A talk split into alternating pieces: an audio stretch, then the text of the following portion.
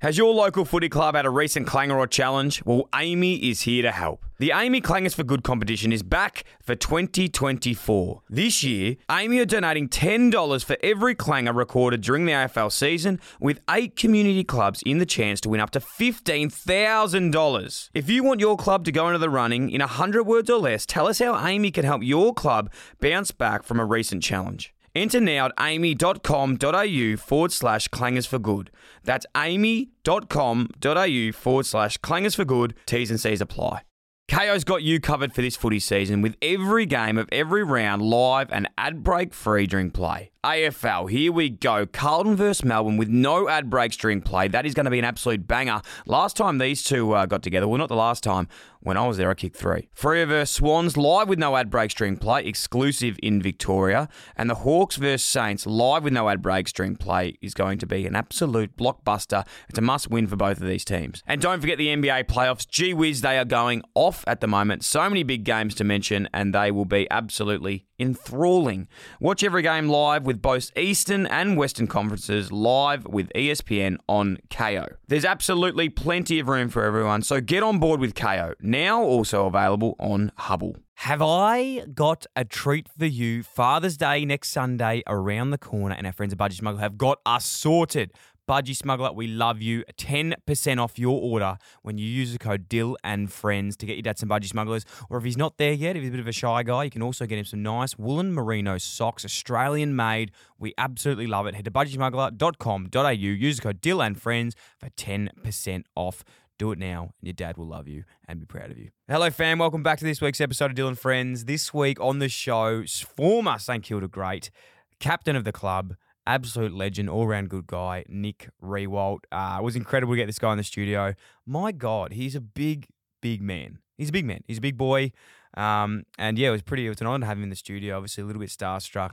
Um, having a chat with him, growing up, watching, uh, you know, Rui go about it. And I can call him that now because we're friends was it was incredible. He was uh, like a you know such a fearless, stoic character, and to sit down with him, have a chat about his career today was was awesome. Such a cool dude. Um, you know, we obviously spoke about his career, growing up in Tassie, moving to Queensland, going to the Saints, some unbelievable stories about his Saints time, and even some really good times, and then some hard times as well with some um, you know some finals and grand finals not going his way. He spoke about um, his cousin Jack Riewoldt and, and the effects that that had on him as well. Um, and yeah, he was just super honest about his story, and we're really lucky enough to you know get a, an incredible conversation around his sister Maddie, who unfortunately passed away, and, and the game now in her name, and the organisation that he runs um, called Maddie's Vision, which has been yeah absolutely incredible and raising incredible amount of money for good things. So he's doing such a good job. Loved having this chat with him, and um, yeah, it was just really funny. Really surprised. Didn't realize how funny he was. Um, how much he loves his cooking, how much he loves his Survivor, and how much he loves Tasmania. There's definitely time for another chat because um, even after the show, we hung around and we're just absolutely talking rubbish, which I love this guy. So thanks so much. Hope you enjoy it. Let's go. Also, at the end of the episodes, too, we've brought in a little deal brief. Now, you don't have to listen to this. You're probably absolutely sick of hearing me talk anyway by the end of this hour and a half. Um, is up. But at the end, Sam and Das and I jump in, just do a little bit of a, a, a debrief of the episode. As soon as it finishes, we just talk about what we love from it.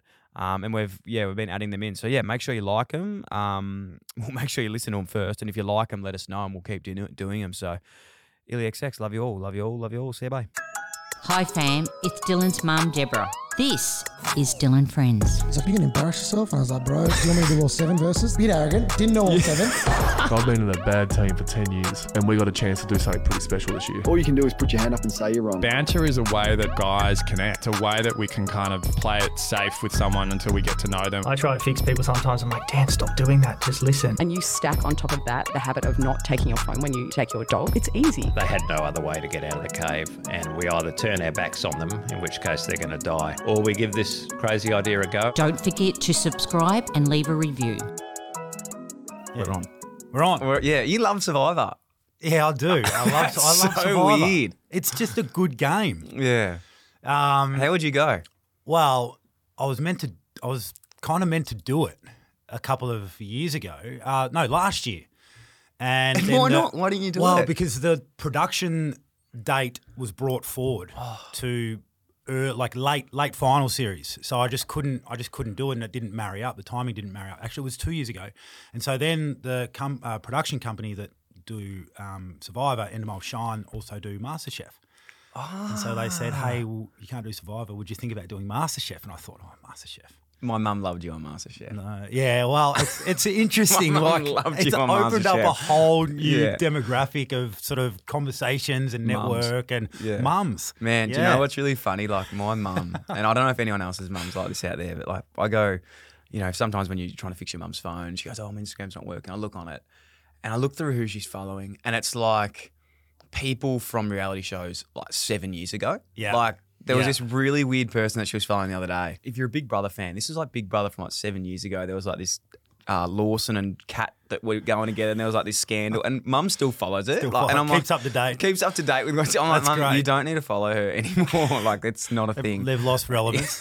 yeah. So round one this year, pre-season, uh, went to a function at the MCG, and usually you go along to a like pre-football season function, and you're walking in, and it's oh, how uh, can the D's go back to back this year? And anyway.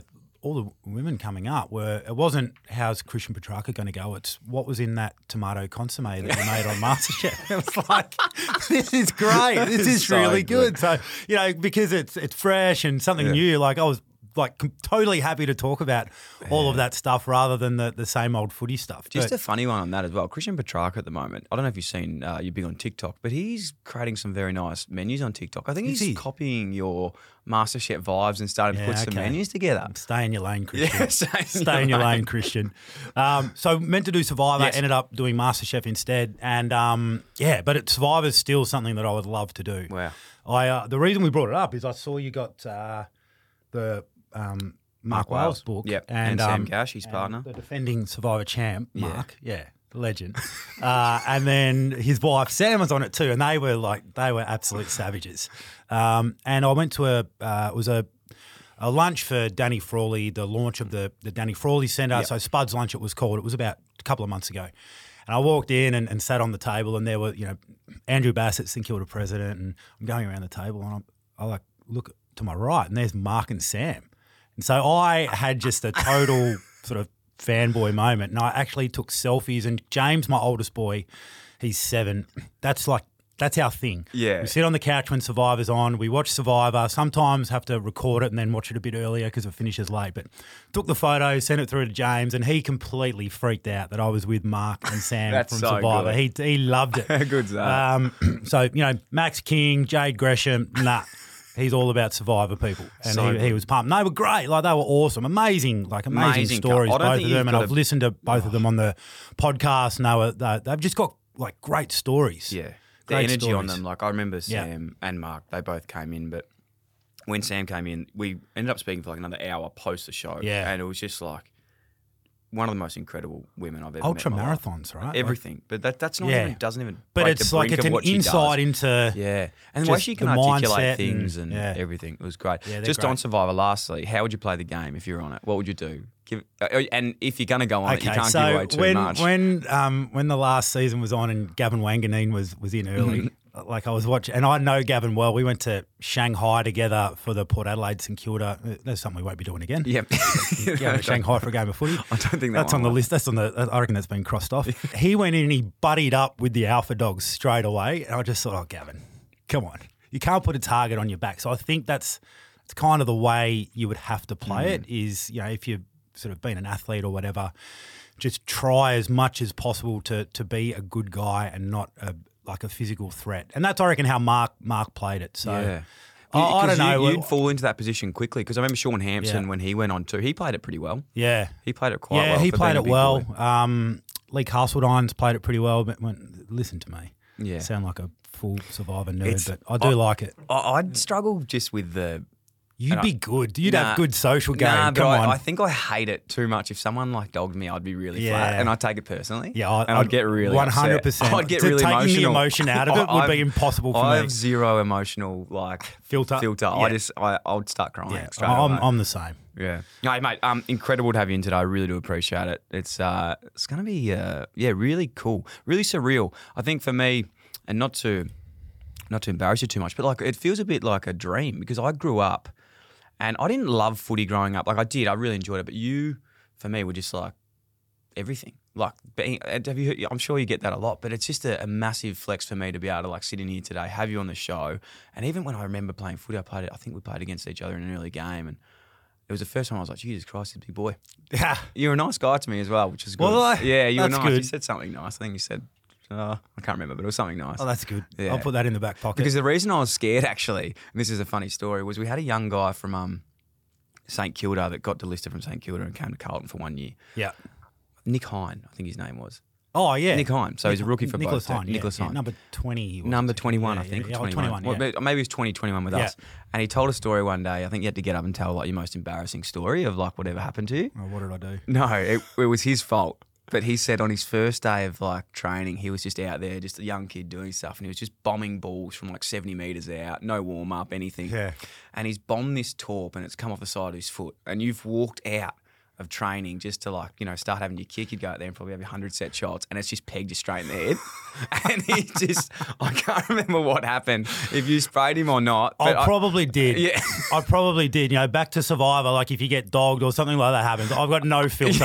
so if something like that happened, I'm sure I turned around and said, You serious, man? Like, yeah. So, gosh, I, I cringe when I think about the way I, like, the way I was at times in footy.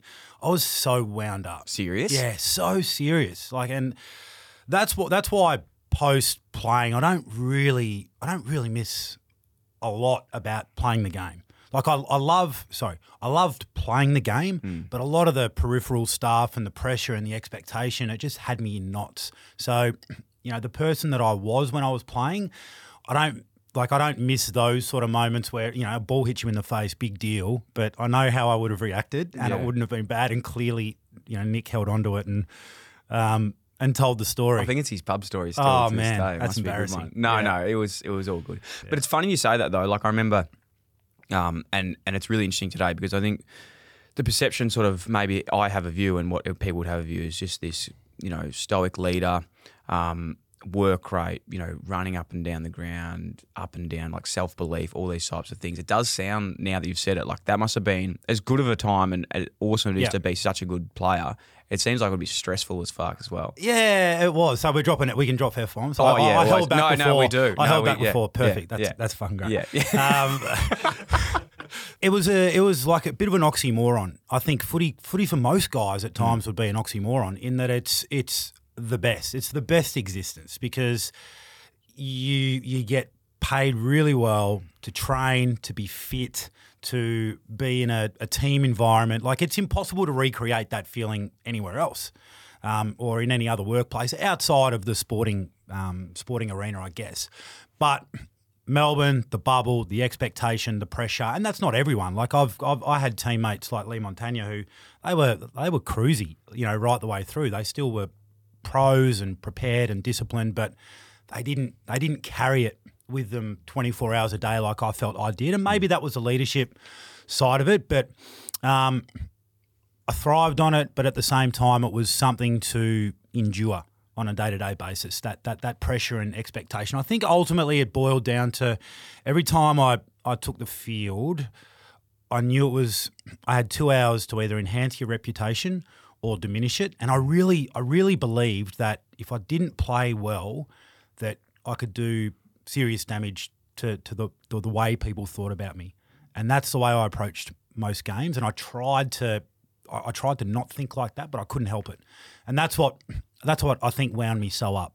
On, on uh, wound me up so tight on the way through. So do you think it was like internally you thought like that, or were you actually looking at external review? Were you like one to read the paper 100%. reviews? Yeah, hundred. Well, try to avoid it when you don't play well, and when I did play well, I would like seek it out. yeah. Yeah, um, that's just the honest answer. But as much as you would try to avoid it, it's like you know driving past an accident on the freeway. Right? You know you should be concentrating and not looking at it, but you just can't help but turn your head. Um, and so I was I was a little bit like that with you know with the negative stuff. It would just find a way to get to you. Um, and I think definitely got better later in my career, and um, you know I'm, I'm fortunate that I had a, a, long, good career. Clearly, you know success is um, is objective and um, uh, subjective. Sorry, but yeah, like it was it was um, it, it was a journey. Like it was, it was something. The the criticism side of things that I definitely got better better at dealing with the longer I got through my got through my career. What were you like as a kid then, walking into the Saints? First, Yeah. uh, obviously grew up in Tassie, moved to Queensland. At what age was that? Uh, I moved to Queensland when I was ten. Really? What was Yeah. that for? Just family? or- Family, Yeah. just family relocation. Yeah. yeah. So it was a big move, you know.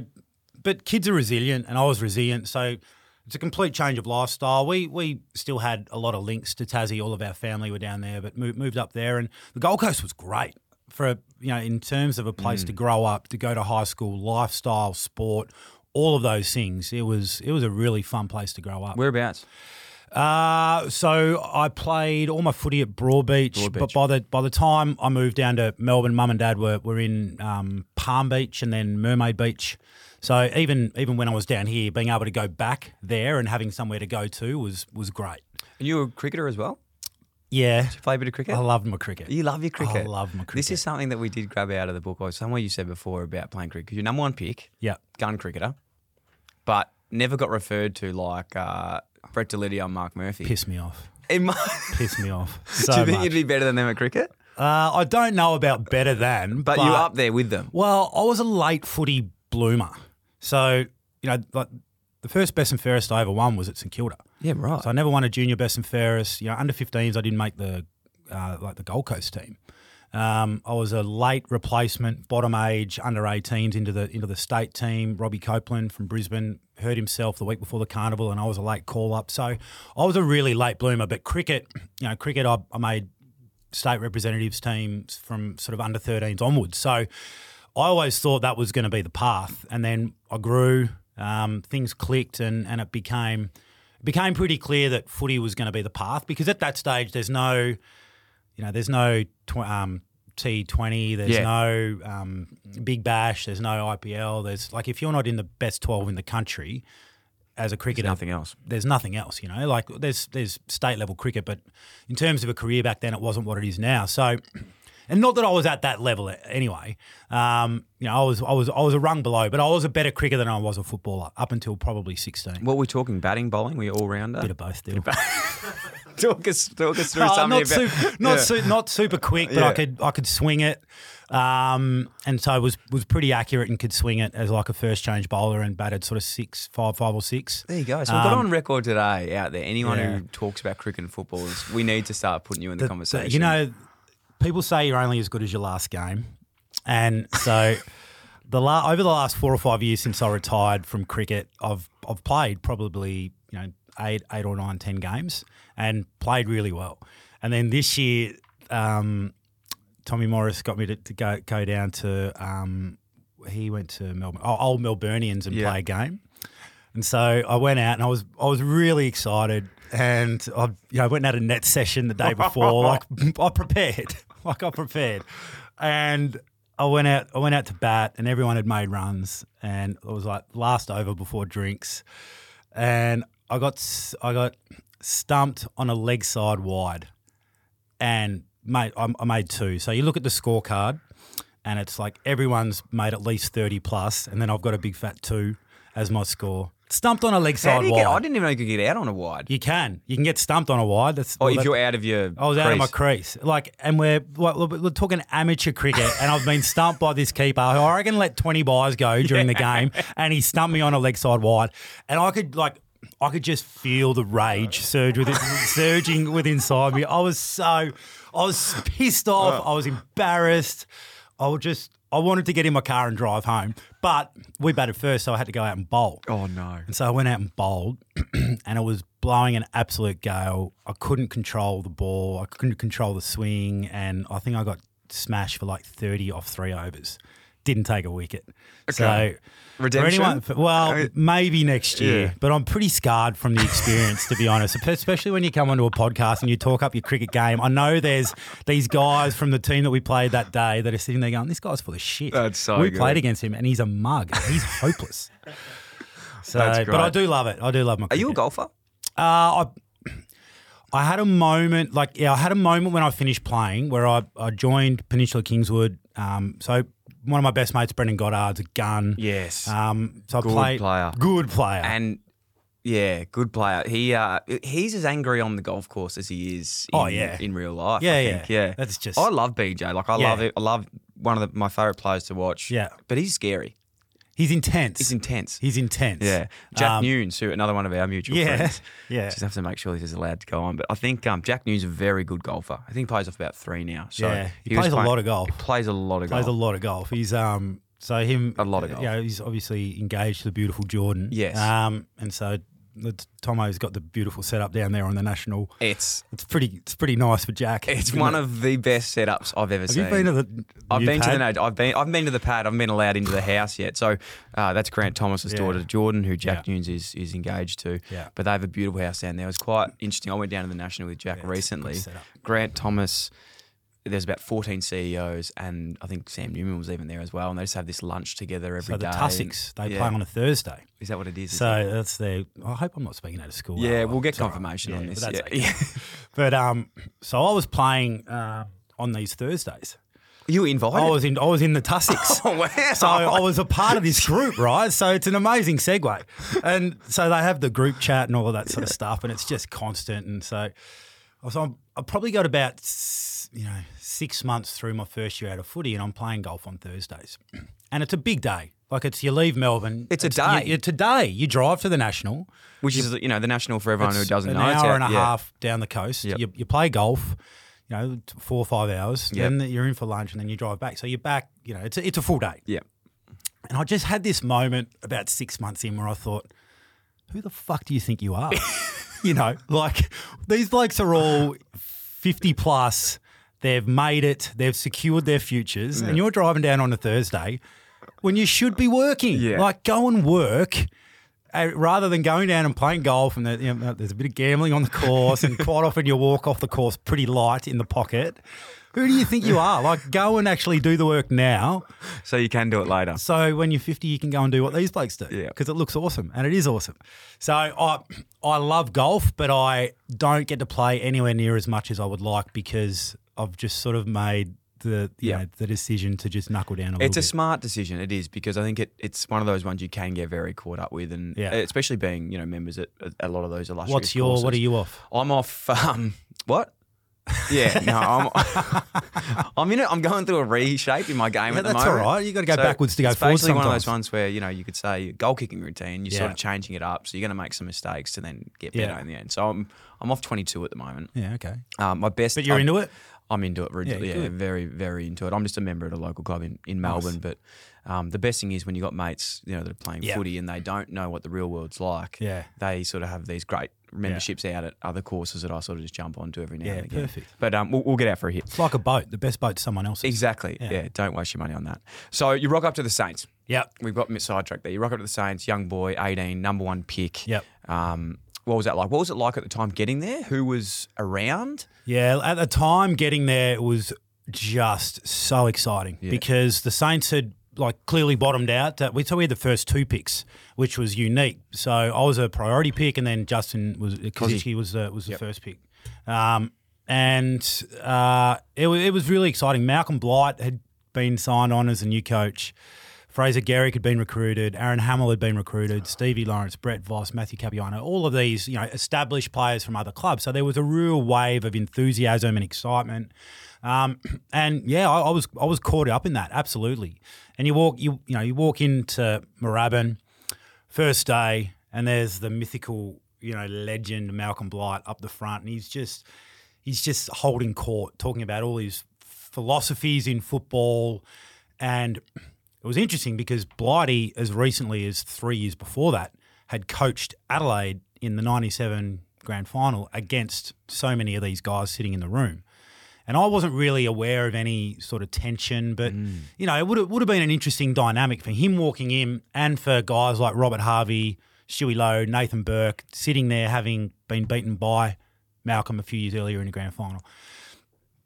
And he didn't he didn't waste the opportunity to like rub their nose in it a little bit Wow. because he spoke about one of his philosophies in footy was that everyone's going to learn to play a different position. You know, because you guys would remember uh, Shane Ellen. You know, remember Shane Ellen? He, he was a backman, went forward, kicked five in the '97 grand final, and you just sit there going, "Oh, Really? Okay. That's like, okay, it's a good flex. I'm not sure it's the best way to win over the new group. Um, and then little things like, you know, another philosophy of mine is if you want to kick a torp in a game, express yourself. You can kick a torp. Go back. If you hit the first one and it spins properly, well, then you can keep, keep, keep kicking torps. But whatever you do, don't go back from 80 metres and try and kick a torp for goal because no one in the history of the game has ever actually. there was great. this one guy. That's good. And so, like, as an introduction, I was sitting there just looking at this man, thinking this is going to be so much fun, so much fun. I can't wait to learn from him. And it didn't, it just didn't pan out that way. It just didn't pan out You that way. probably see how that didn't work. Yeah. So my my first game um, was round fifteen. I hurt my knee in the pre-season of my first year, and my first game was was round fifteen, Colonial Stadium, Friday night against Adelaide. We got beaten by ninety seven points, and Malcolm got um, he got sacked on the Tuesday. So that was only uh, only one year. 15 rounds. 15 rounds. Yeah, my first game was my first game for St Kilda was Blighty's last. So yeah, I didn't really didn't really get exposed to uh, you know to to any of his any of his lessons really. I mean, we we maintained a a um a relationship for a period, but you know you know what footy clubs are like. You you move on and um. But there, yeah, then then really it, it kick-started an era where I look back on the time that that Grant Thomas arrived at the football club through probably the next sort of seven or eight years as the most fun I, I had in footy. Footy was just fun back then, and, and, and Tomo made it fun. What, what's he like as a, what was he like as a coach? I feel like now a lot of St Kilda's history sort of talks about that Ross Lyon period. Yeah. But Grant Thomas, Yeah. as you said, and internally people would know how respected he was at the Saints, and even how much he still loves the Saints now. Yeah. Um, I follow him on Twitter. It's a Oh, he's a good Twitter great. watch. It's- I'm not it- on Twitter, but the amount of feedback that I get about Tomo's Twitter, the thing that I li- like, He just calls it how it is. yeah, it's and, great. and he follows zero people yeah, on Twitter. yeah, That's it's a just, flex. That's yeah, it's unbelievable. It's so good. Um, yeah, like he, he so he did a lot of the groundwork in terms of establishing a culture and um, you know building a mental toughness and resilience within the group that then Ross Lyon came came in and and um, complemented really really well. So a lot of the success that we had, like we we had we we got pretty close under Tomo prelims in in 2004 and five. We were leading leading those at three quarter time, and um, we were a really good team. And then you know Ross Ross obviously did what he did with us and, and was terrific. So Tomo just Tomo prioritised team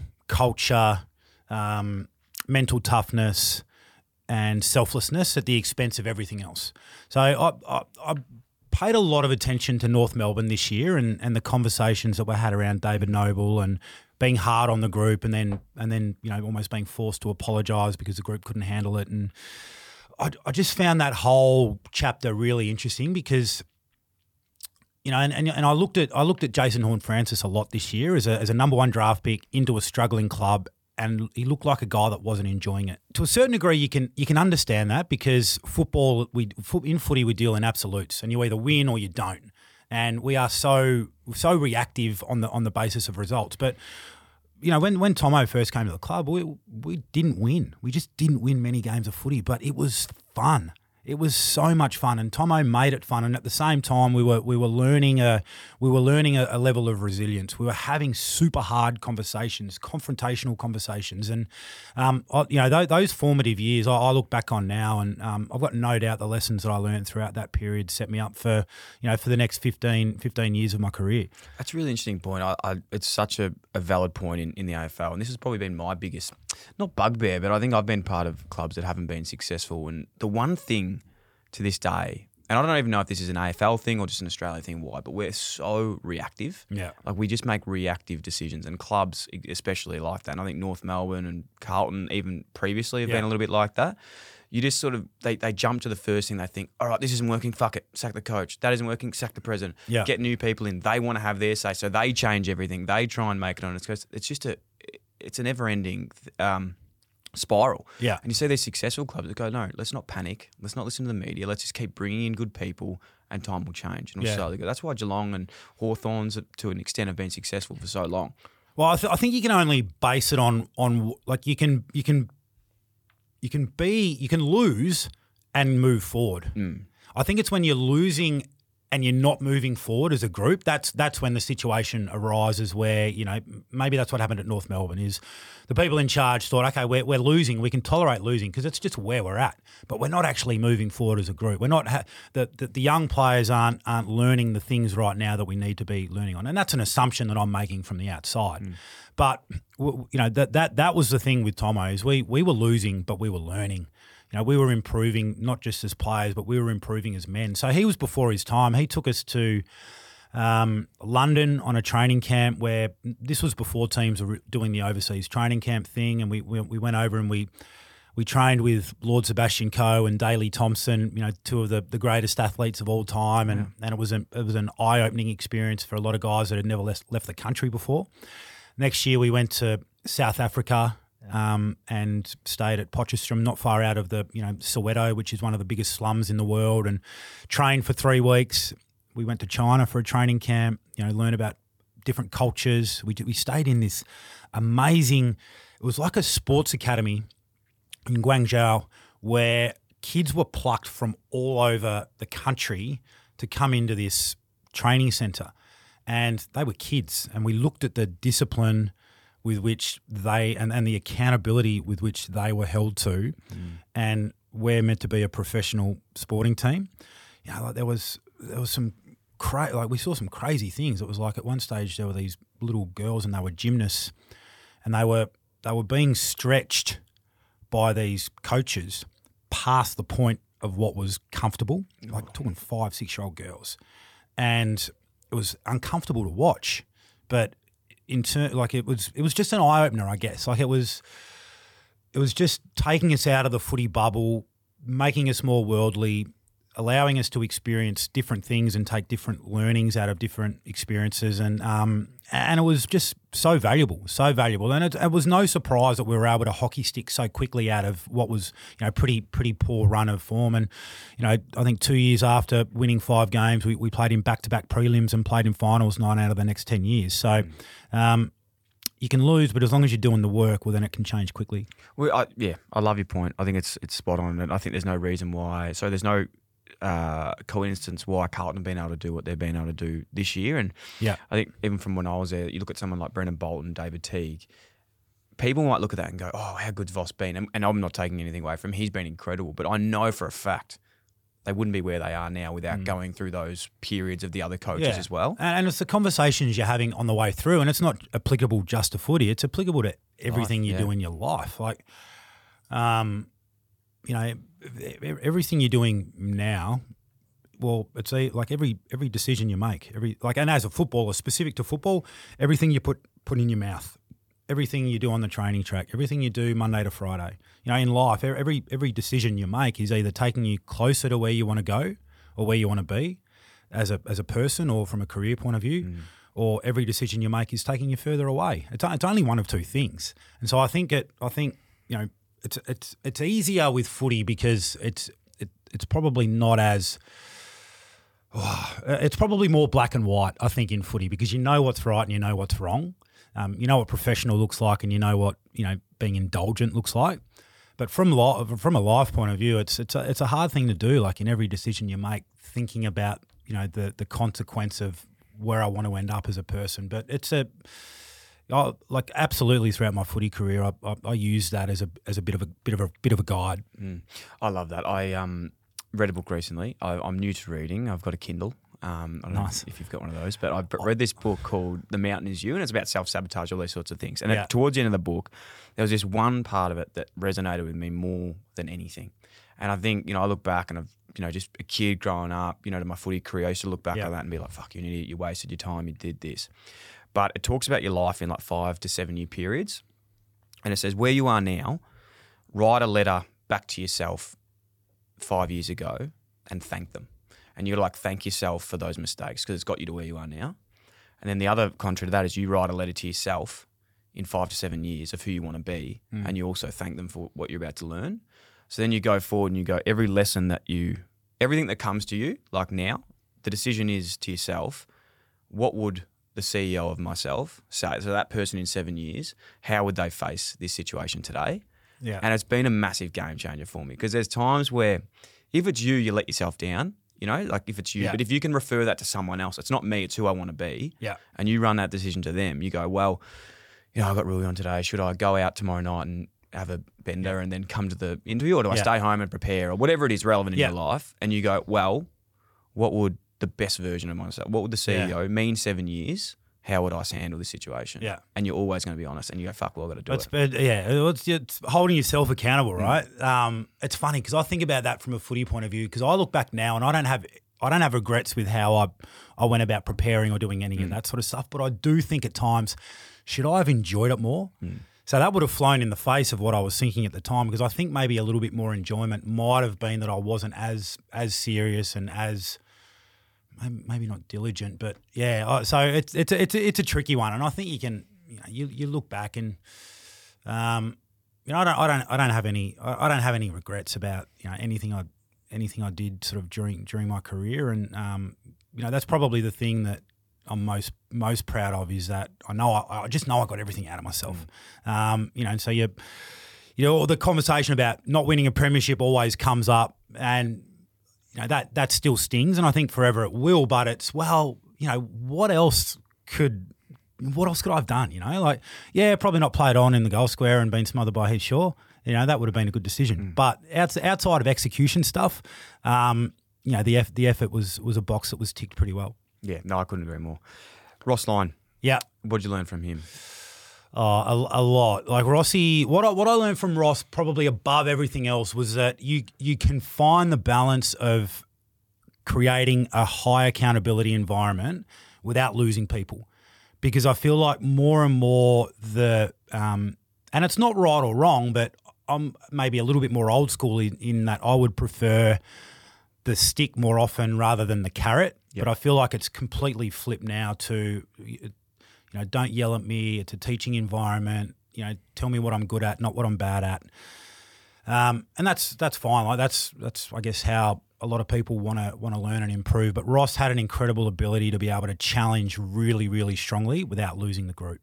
Um, so yeah, he he he he was a master at that, and then he you overlay that with his strategical nous within the game, and he was he was just a brilliant coach. I'm really passionate about that side of things with coaches and challenging and, and not challenging or where, when to be nice and when to be when to be hard. Because I, I think a little bit like yourself I think maybe the game has gone a little bit the way of, Yeah. of that. And, and to be honest it is a great thing. You look at how many good players now. I don't think we've had the talent ever of young players really doing what they're doing in the AFL you look at guys like Nick Daicos you know Ginnivan all these sort of guys. I don't think back in the day that really happened as much. Like it did but not as uh, consistent across the board. Yeah. but I think then it actually sometimes it then doesn't affect the guys that actually need the the hard conversations. Yeah. And I think as long as you know which ones to challenge and which Yeah. ones you don't, that's where you can get your most wins. Yeah, like it frustrated the shit out of me towards the end of my career. Um, the fact that you couldn't, you just couldn't have the same sort of conversations. Um, so you know that 300, 360 degree feedback stuff that I was exposed to on, as a young player that at times was pretty brutal.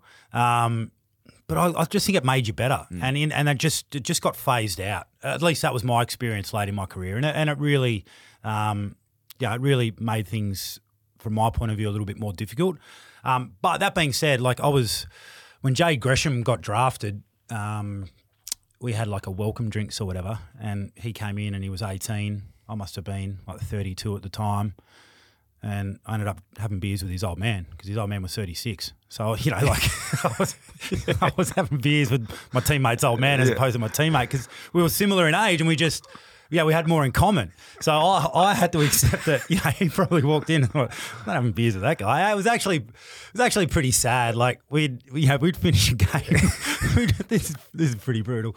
We'd finish a game and, um, you know, towards the end of my career, and you know, everyone's in the locker room. It's whatever. What's everyone doing? You know, what's you know, oh, nothing. Probably have a quiet one. So I'd be like, all right, sweet. So I just drive home. I'd call Leigh Montagna. Hey, what are you up to? Nothing. I'm like, all right, come over. We'll have a of red, and um, and then you'd be on Instagram and you'd see all the boys are like out somewhere at a club or at a bar, at a restaurant, whatever. And we're like, okay, we're clearly out of the loop now. It's this is this is this is pretty demoralising. So yeah, th- yeah, things things change, and you know, different age groups and different demographics. But um, yeah, I, I still think there's there's place for there's a place for hard conversations. Quick break into today's podcast, fam, to talk to you about our friends at Budgy Smuggler. They've got an incredible code for us for our fathers for Father's Day. 10% off using the code Dill and Friends. That's Dill and Friends. My name and Friends. The name of the show is used for the code for 10% off on budgysmuggler.com.au. You can get some budgie smugglers. You can get some cool ones, some shy ones, some loud ones. Your dad will absolutely love them. And if not, even some nice little Australian made woolen merino socks for your old man to keep those toes warm. But in all seriousness, we love our dads. We cannot thank them enough. We actually well, yeah, we would not be here if it wasn't for them. So let's absolutely treat them this Father's Day and get them some budgie smugglers from Budgy Smuggler using that code Dylan Friends, 10% off, ILLYXX. Your dad will love you forever. I want to talk about your career, you personally, you yourself, you as an athlete, um, how you got to being the best individual you could be. Mm-hmm. So, as I said before, there's a part of, and, and I hope that this is uh, on contrary to yourself, uh, sorry, agreements with yourself, is if I think of Nick Red, I think of just someone just fucking burning from full forward, hitting the arcs, getting back. I think of Mick Jamison, um, you know, one of my really good mates. One day he was just spewing up, trying to play on you. Nathan Brown, the same thing. Was that always you, or did you learn that? Uh, and why? I think I yes and no. So yes, yes, it was, but but I did, but it was a, a learnt skill specific to footy. So I think I've always just been a trier. Um, so we call it a doer. A doer. Yeah. Yeah. Trying and doing are different though. I think doing doings. I think doings you you actually get it done. Mm. Tryings with no guarantee of success. I think yeah. Well, I would argue that I'm probably a trier because I don't always succeed in it, but I like to do. Yeah. Doing like some people say, don't. Tr- there is no try. There's only you know do do Okay. or do not. Yeah. That's Yoda, isn't it? You guys, I don't know, just I'm me. not sure. Sure. Just me. It must be a 40 Just me, thing. like Star sure, Wars and. Survivor. No, we, Yeah. we weren't alive for Star Yeah. Wars. Um, so yeah, you weren't alive. Far out. That's a, just whack. Um, yeah. So yeah, I was always a trier. Doesn't Yeah. matter what it was. I always like whether it was s- school, um, you know, sport. Yeah, I just I always tried really hard. And so then when I arrived at St Kilda, one of the first things I did was grab a grab a mentor, grab a role model, and for me it was Aaron Hamill, um, because I just looked at him, you know, really picked it up really quickly that he just he was an animal. He just the way he prepared, the way he trained. Now Robert Harvey was the same, but Robert like Harves was thirty and you know probably less inclined to um, spend time with an eighteen year old, not because you know he was you know reluctant to, just because he was you know busy or whatever. Um, so yeah, I, I just was a sponge for for knowledge and and just basically hang, hung off Aaron like a like a bad smell. Just followed him everywhere, trained, did what he did, and and just picked it up quickly. And I always had a pretty good tank, but I I I did a lot of work early in my career, um, just on um, sort of positive affirmations, and I've still got the books from my, my my second year. My first year, I was injured for the majority of the year, but about like eight weeks into my my first proper season, my second year, I just wasn't like I was impatient, and I just wanted to be really good. And so I'd, I'd had conversations with a couple of mentors. With Tom, I was like, "Well, what are you what are you doing about it? What do you want to be as a player?" And like the the sort of underpinning line that I just came back to is, "Well, I want to be the hardest working forward in the game." So I would just write it and write it and just like a hundred times a day. You know, and I would talk about myself in the third person, which is a bit cringe, but I would, you know, that's what affirmations are. So Nick Riewoldt is the hardest working forward in the game, and then just two or three actions that would underpin that. You know, it's like, you know, um, burn my opponent with explosive leads, get up and beat them back. You know, just really specific sort of actions that would tie into being the hardest working forward in the game. And I'd just write it and repeat it and repeat it and repeat it and repeat it until in the end, it it's sort of after a year or two, that's what people started saying. So it, I just almost manifested it into existence. Um, and yeah, it wasn't it wasn't a skill that I walked through the door with, but I worked at, and in the end, it almost became just a bit of a badge of honor. So once people started, you know, reaffirming what I'd been telling myself, it just fueled that desire to keep doing it and keep doing it and get better at it and refine it. And in the end, that was sort of that was sort of my identity, I guess. Like I was not a I was different to a lot of the other the key forwards that were coming through at the time. So I needed I needed to play that way to to be good. So I guess identifying my own strengths, um, drilling down on them, reaffirming them, and then acting them out. For for people, because that's incredibly put. For people that are trying to master whatever skill it is, work, footy, netball, whatever they're doing, what do you think comes first in that? Because firstly, like you've written down what you want to do, Mm. but then there's another part where you've got to go out and do it, and then the belief comes. So it's sort of like working out what it is, writing it down, doing it, and then actually becoming it. Yeah, well, I think it, I, th- I think it has to be. It, has to be something in, in, in your mind is it is achievable. Is achievable. It's got to be achievable. Otherwise, you you know you you bang your head up against a brick wall and, and you do the work and um, you know dis- disappointment is a is a hard thing to to overcome continually. So if you're continually not getting there, well then it, it's going to be hard to sort of maintain that work ethic. So yeah, identifying what it is you you want to be, what you want to achieve, where you want to get to, um, and then what what are the actions that are going to give you the best chance of succeeding? With no guarantee of success but what what what is going to give you the best chance? And and and then you either do the work or you don't you know? There's no secret. I think that's you know that's that's probably the thing that stands out in um in all forms of sport is there's no secret. Like there's no magic formula. You just you either do the work or you don't. And and all the all the all the great players they they do the work. Some guys can bob up for a season um, and we see it all the time. Players bob up have a really good season and then you wonder why they're never able to recreate it because you just got to continue to do the work.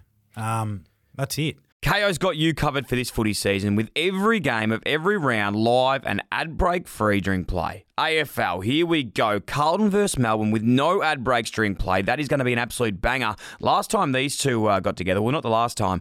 When I was there, I kicked three. Freo versus Swans live with no ad breaks during play, exclusive in Victoria. And the Hawks versus Saints live with no ad breaks during play is going to be an absolute blockbuster. It's a must win for both of these teams. And don't forget the NBA playoffs. Gee whiz, they are going off at the moment. So many big games to mention, and they will be absolutely enthralling.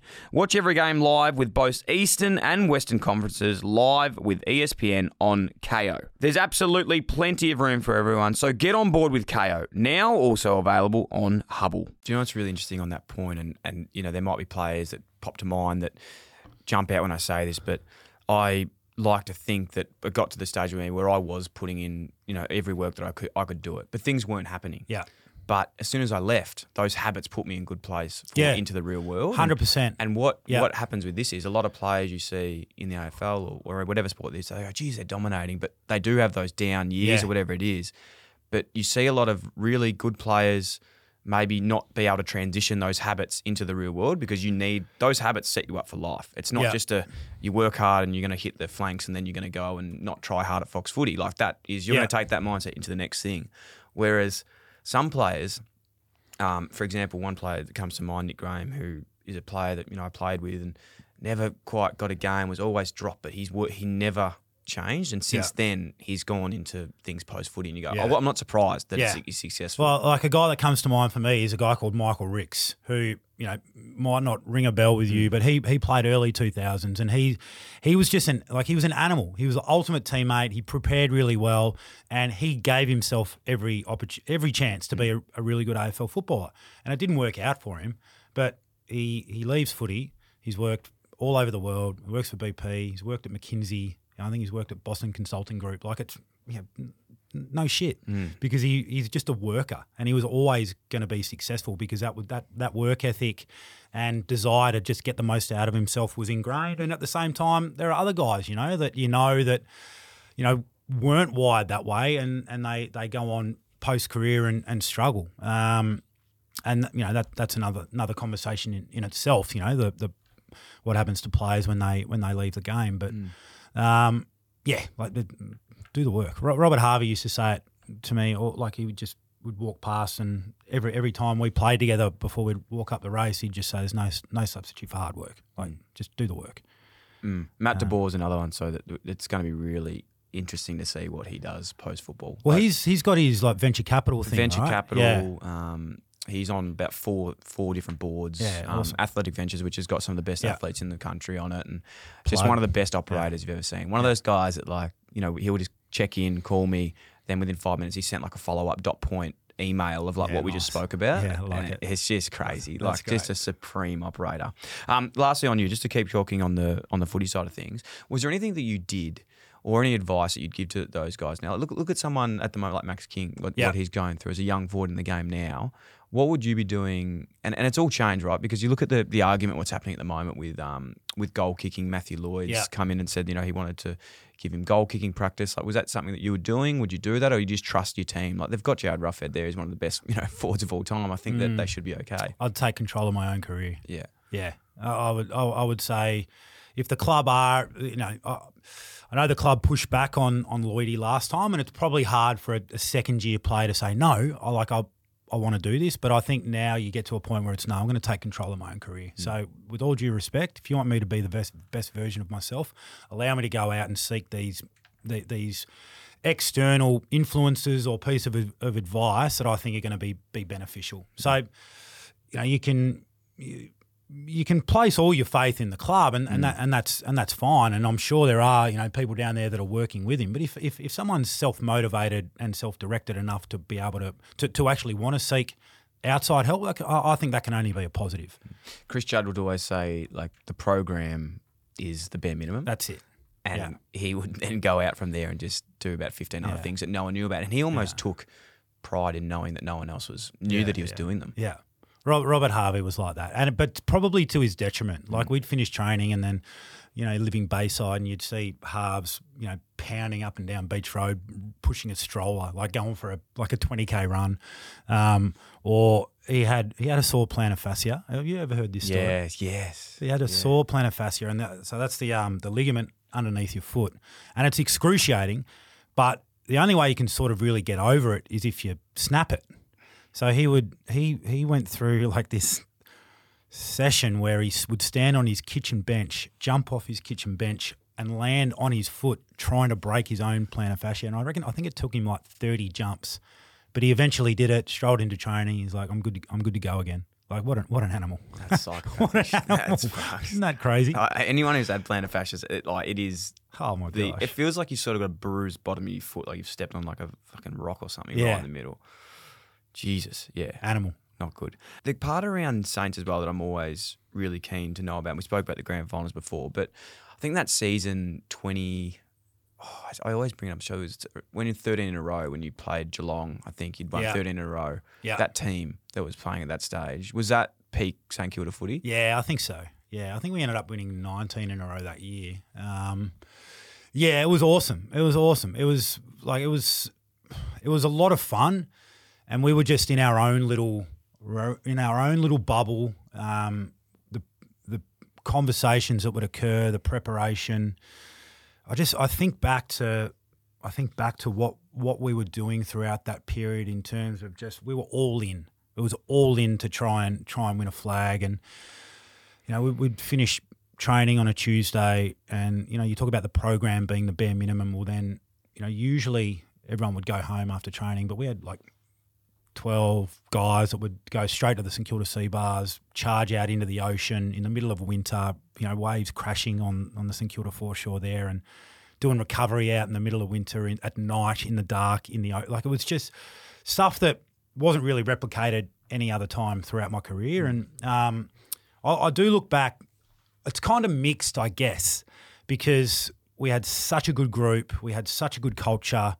Um, we were successful in the sense that we, you know, we won a lot of games in footy, but you just don't have that um, cherry on the top, and that's at least externally you know, when you when you're speaking, I feel like at times, and maybe this is just in my own head, but I feel like at times when you're speaking glowing terms about that period, people always, but yeah, yeah, but you didn't. So it, it's it's a little bit of a it's a little bit of a tricky one, but it's funny. I used to talk to the um, to the younger guys at St Kilda later in my career about that era, and they would ask about it. It's like, yeah, well, that, gee, your midfield was good. You know, they'd see a photo or something. It's like, yeah, we had Lenny Hayes and Nick Dal Santo, Brendan Goddard, Leigh Montagna, Luke Ball, you know, Michael Michael Gardiner in the ruck. We, you know, it was a it was a pretty strong midfield. Like, yeah, how did you guys not win it? It's like, well, we, you know, Geelong midfield in 09 was Gary Ablett, Jimmy Bartel, Joel Corey, Corey Enright, um, James Kelly, you know, Joel Selwood. they were pretty good too. So it was that they, they, those two years were really. We were a dominant side. Geelong were a dominant side. Brutal grand final in 09 and we, we you know we don't get across the line. And then 2010, Collingwood were Collingwood were the dominant team that year, and we we really played out of our skins in the second half of that drawn grand final. Um, but it's you know it's like we've spoken about a few times already today. You do the work, and but you do it with no guarantee of success. You just got to put yourself out there and take the emotional risk to be great, and make yourself vulnerable. That make yourself vulnerable in the sense that if you do the work and you don't quite get there, you have to be okay with that. Um, and that's why I think in 2011 we dropped away so quickly, was because we'd done the work and not get there, and we had broken hearts. So it was almost like a subconscious, oh, I'm afraid to put myself out there again. You know, I'm afraid to ask that girl out because if she says no again, I just can't take the rejection. You know, it was it was a bit like that. And um, Lenny Hayes went down early in 2011, round two. I think he did his knee out for the year. It was like, oh, we, we couldn't do it with Lenny. How are we going to do it without him? And that's you know that's the um, that's the little that's the little five percent that when people talk about how hard it is to go back to back or how hard it is to recover from a, a losing you know like the Dogs this year a losing grand final. They're the little they're the little conversations that no one ever hears about that every player would be having internally, um, and that was you know that was our experience. Crazy. Did you ever think about leaving the Saints? I know there was some, some reported sort of times. where- Yeah, well, obviously um, Gold Coast. Gold Coast came hard in 09, but we were in contention. yeah. And by that stage, my family had relocated to Melbourne, so the lure was, you know, was not really that strong. And then 2013, so Saints were going like bustards, um, and Eddie, Eddie, like fucking Eddie, he's so good. Uh, Eddie McGuire made a bit of a play, so he played it beautifully. It was like very well orchestrated. So I um, Eddie just reached out and said, "Hey, I'm keen to have a chat." And we we had a really good relationship. Um, keen to have a chat about your future and media and this and that. And so I went round to his went, yeah, well well done, Eddie, well done. So I went round to his um, pad in Toorak and walked in and you know palatial, nice. Um, and he grabbed me a Peroni. And we sat down and we had a beer. He goes, Oh, look, I'm, I'm actually not here to talk to you about the media. I'm here to talk to you about coming to Collingwood. And I was like, What? What, really? What, what the fuck are you talking about? Anyway, so he just lay it out and he said, Look, we'd, I'd love you to consider it. I'd like you to think about it. Um, we had a really good conversation. And it was just, it was something that I hadn't even thought of. Like, I hadn't, it just hadn't entered my mind, particularly going to Collingwood. It's like, Collingwood, really? Um, and so the rest of the week passed. I commentated in the, I think it was 2013, yeah, uh, grand final. Was that Hawthorn Fremantle or was that 14? Uh, 2013. 2013. Yeah, Freo fourth. Yeah. Freo Hawthorn. And um, did the game, Channel 7. Next day I was on the plane to the States. And I sat in my seat at like on the plane, uh, and I got a text message come through from Eddie McGuire. He goes, "Hey Rui, I know, know you. Um, I know you're sitting on the plane waiting to take off." I'm like, "How the fuck does he know that I'm sitting on the plane right now?" Okay, well done. And then he, he goes on to say, um, "I just want to give you this to think about while you're flying over to the states." I'm like, "Oh, perfect. Now I'm going to think about nothing else for the next 14 hours while I'm on the way to LA." He goes, "Brian Lake played for Hawthorn in a premiership yesterday and won the Norm Smith." Last year, he was playing for the you know for the Western Bulldogs. To, had the courage to make the move, and look where he was yesterday. You know, if you come to Collingwood, you'll be you'll be playing in front of you know seventy thousand every week. Anzac Day, blah blah blah blah blah. Your own personal travel agent to take care of your flight. All oh, like it was it was just this unbelievable pitch uh. in a text message, and for the next fourteen hours, that's all I thought about. Like I had, n- I had nowhere else to go in my like, mind. as you were taking Uh, off, like, it, it, as I no was taking reception. off, reception drops out. It's like I can't call anyone. I can't talk to anyone. The person sitting next to me looks like they have no clue about football, so I am I am stuck. And it was like it was.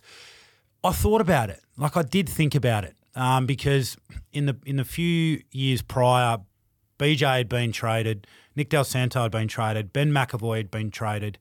Lenny was coming to the end. Um, Blake, Koschitzke, Milne, Baker, Gardiner, like the nucleus of our 0910 squad was gone. And it was clear that the club the club cut and cut hard. They ripped the soul out of the joint. And it was, you know, it was not as enjoyable a place to be as it had been for me. And the I knew that the prospect of us contending again was was a way off. So, uh, like I can, I, I considered it and I considered it strongly. Ultimately, the advice that I got was that it was, you know, it was, it was a little bit around my contract too because the the club was, you know, playing, they were playing sort of. Um, you know, a bit of a game where I was on four one-year deals to finish my career, which you know it was a, you know, which was something that I I thought I'd, I deserved better than, um, and so the offer from Collingwood was going to be, you know, a bit more secure and and um, more significant. But was just in the end a, a, a decision, a life changing decision with no sort of this is the old no guarantee for success thing, mm. right? Whereas if I if I stayed, I sort of knew a bit more what my future looked like. Being a one club player was was really important to me. There was no guarantee that if I went to Collingwood, they were going to be contending again, and, and that's sort of how it how it worked out until 2018 when I'd retired anyway. So despite you know despite his best intentions and, and the pitch, it was yeah it was it was St Kilda in the end, but it was a it was an interesting couple of weeks and just out of the blue, just out of nowhere. How good's Um, that play though?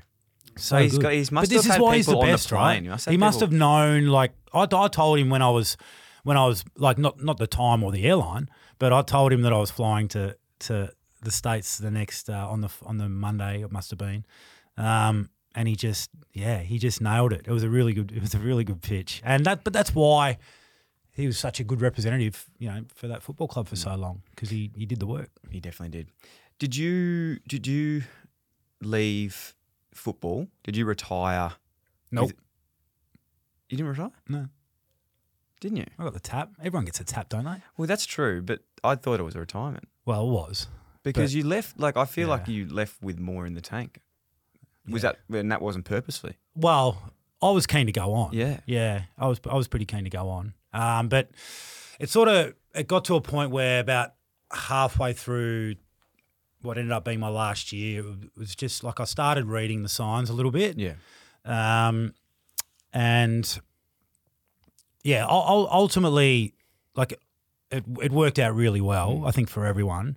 Um, but yeah, I was I was really I was really I was really keen to keep going. I like I would have I would have gone till I couldn't walk anymore, and I still felt like physically I had um, I had limitations, but um, that I could I could still uh, maybe not play at the level that I'd I'd always played at, but a level that was would still stand up you know, in the AFL. Um, so yeah, it was it it took like it was hard to get my head around to begin with. Um, that something that I'd always been so proficient at, people had lost confidence in your ability to do that. That's quite confronting. You know, being having been at you know at, at, a, at a level where there was outside of some sort of some criticism on a week to week basis, which was temporary. People had always been, yeah, well, he's he's a good player, like so he's you know he'll figure it out. But it, when it got to a point where I felt like I'd lost the the belief of those making the decision, I yeah, it was it was confronting. It, like identity wise. Or Identity wise, um, even just just emotionally, like, um, yeah, just because I because I I still felt like I had I had a bit to offer, um, and so you know like. You, when you're in, when you're in, you're all in, Mm. and then it was it was a hard it was a hard thing to reconcile that I was still in, all in in my own mind, but other people didn't feel that way. So that's yeah, but that's that's the Nate. Like, how many people truly retire? I don't think anyone really does. Yeah. Yeah. So that's that's the you know that's the life of an athlete, I guess. Do you look back now though and happy with the decision? Yeah. Because Yep, worked you've, out. you've Yep. left the game with such a like leg. You know how there's Yeah. always some players that go, "Oh, I probably maybe should have gone Yeah. the year before." Yeah. like you've left the game at the nearly at the top yeah, of your I, game. I didn't. I yeah, I definitely don't feel like I went too late. Yeah. Um, you know, like I joke that I think I could still play. Yeah, You couldn't play cricket, but yeah. That's right. Fuck. Um, but yeah, like yeah, no, really, really comfortable with the way it works. It's worked out now. Um, but the for me, it was like part of it was the paranoia that I was going to miss out. That on something. well, yeah. What if next year they just bounce? Like they have one of those year where years where you bounce. So in so I jumped straight into the media at Fox Footy, radio stuff, and it, you have to do preseason predictions. And people ask me how are the Saints going to go, and I was anywhere from fourth to fourteenth. I said I don't know, and and a lot of people were saying fourth, you're off your head. But I like I think it was just my own paranoia that gee, if they finish fourth, then anything can happen. And what if what if this is the year and I miss out? Like so Harves retired at the end of two thousand mm. and then two thousand and nine, we we go within a whisker of winning a flag. Like imagine and I, I didn't I didn't really think about it at the time, but how hard that 2009 season must have been for Robert Harvey, playing 21 seasons, and then the year after he leaves, and he went out in pretty good form too. We go and do what we did. I was worried about that same thing happening to me. It's a, it's a very interesting one because I, I know this has happened to a lot of players since. Like you look at yeah, even of late, and not to not to say these guys are, are dirty with the clubs or anything, but look at even like Mark Murphy and Yeah. Cade Simpson, who have been absolute stalwarts of the club and Yeah. will go down as as you know some of the, the best players to play with Carlton. Yeah. And the year that they finish up and they've gone through all that fucking heartbreak, and Yeah, then you yeah, just yeah. see a glimpse. Yeah, yeah. Same as our friend, you know, Brett Deledio, like one of the heartbreaking stories. Yeah. Like it's just it's so tough. So- to- you just don't know the timing. So every time I see lids, I um I'm taken back to so 2017. So what was a bit of the icing on the cake for me was career's over, right? And then I've got to watch my, my silly cousin go and go and do what he did, winning the winning the flag. And so we'd always had we'd always had running jokes.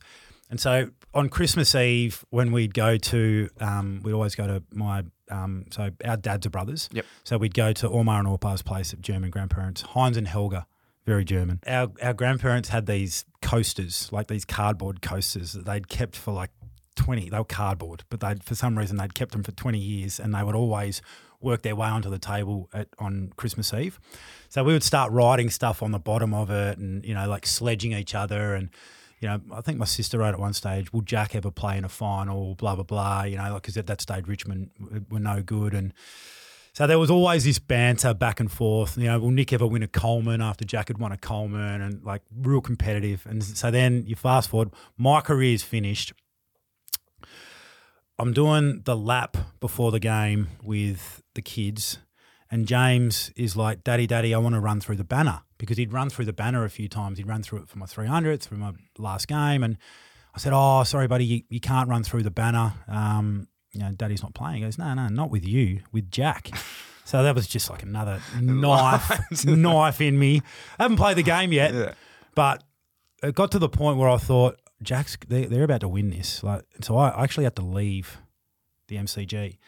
So I walked. I I just couldn't. I just couldn't handle. It's not like I was rapt for Jack, right? But I just it was just everything was converging all at once. That my career was over. I hadn't won one. There were like premiership players everywhere at the grand final function. I felt really miserable. Um, but then I saw Matthew Pavlich and Robert Murphy standing there, so I went and stood with those guys because it was like misery loves company, and we were all standing there going, "This sucks," you know. Like, but yeah, I left the MCG in the third quarter because Richmond were going to win, and I just, I just, so I was standing over at Richmond Station, like empty, deserted, just listening to the noise of the MCG. Got on the train, went home, you know, got home for the for the end of the grand final. Didn't see any of the killers stuff.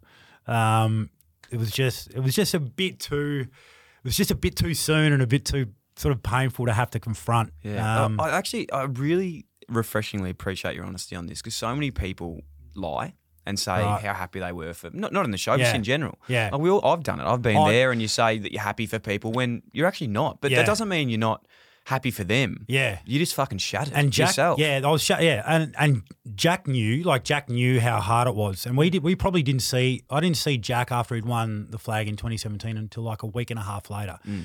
and he, like, he was sheepish, like coming over, because he he knew, like he knew that I would have just been so jealous of him, and and I like I was and I am like I'd love to have been able to, to win one. I, I'm super proud of him, of course. At the same time, his family, but yeah, like it was it was. I think just the fact that the book closed on my career, and he, you know, someone so close to me was experiencing the thing that I wanted so desperately within the space of a couple of weeks. It was it was a lot. Mm. It's hard. We uh, we had Nathan Jones on the pod as well. Oh, uh, yeah. months ago, who's just an incredible, thing, right? incredible story. Yeah. But he looks at it now, and you can tell. Well, that's even how- harder because it's your own team. It's your home team, but also the fact that like he has done a lot of work and incredible guy, like just so well articulated in, in the growth that it came from and how he much he learnt from it. He, he sort of looks at it now, and as much as he'd love to win the grand final, he almost said that he's a better person now for not doing it. Well, sometimes you don't get what you want, you get what you need. Exactly. And that's how I reconcile it. But every time I say it, someone will go, yeah, no one that says a premiership would say that. Yeah, no, no one that's won a premiership would say that. Like, But yeah, oh, it's nearly point. more. Um, you're nearly more in folklore for not winning because there's so many people that win. Oh, it. thanks, Dill. No, but like you, like you are.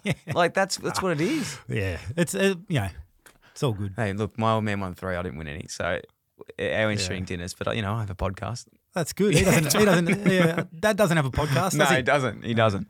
Um, mate, on a serious note, I would love to talk about your sister and Maddie's vision and, Yeah. and what an incredible, incredible impact that's having on on the world and the footy world at this stage. If you happen to talk about it, but Yeah. Um, firstly, even just if you let us know a little bit of the story and how it all came about, Yep. it'd be, be huge. Yeah, so Maddie was diagnosed with a, a bone marrow failure syndrome, which is like we I was we were totally ignorant. Like we didn't even really what understand age what, it was. She was 21.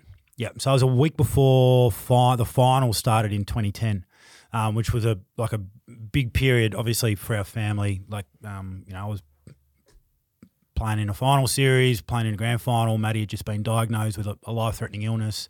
Um, it, was, it was it was a it was a big period. Um, she went through a, a number of treatments, um, processes to the point where she was in remission and then relapse. and so her only her only chance was a bone marrow transplant so she had that in, in um, 2014 about halfway through the year in 2014 complications um, and spent pretty much the next seven months she was in ICU at Royal Melbourne for seven months I think she's the longest ever patient sort of to be within ICU without without sort of coming out. Um, so just incredibly traumatic period. You know, like it's not a it's not a place I ever want to go again. Is is is an ICU um, is an ICU ward. Um, so she she obviously succumbed to the illness, um, and we pretty like we like you know once once you deal with the grief, you never really deal with it, but once um, we sort of cleared our minds, I think a little bit. It was almost a bit of we like what what do we do now? Because she was such a strong advocate for the cause Mm. because it was under resourced. People didn't understand much about it, and it drove her crazy. So she she always wanted to be an advocate for the cause in the event that she got better, and clearly she didn't get that opportunity. So we spoke about what we could do to to honor honor that legacy, and um, we established Maddie's vision, um, which raises raises funds for, for bone marrow failure syndrome. So we're um, we're we're about improving treatments and outcomes and finding a cure. So a lot like specific medical research. Been it's been 2015, February 2015 she passed away. So it's been tw- uh, like seven years this year. Yeah. Um, so we've raised you know over over ten million dollars. I think we're funding thirty six medical research projects. We've established a Centre for Research Excellence, Bone Marrow Biobank, which is the the first in Australia. We hold an international um, symposium on on bone marrow failure every year, where we get you know the preeminent experts from around the world to come in. Um, so we've we've plugged a gap because there was before there was nothing really, um, and and made a you know made a tangible result to a lot of people's lives. A lot of what exists now didn't exist seven years ago when Maddie was suffering, and if it did, it might have might have been a different story for her, which is.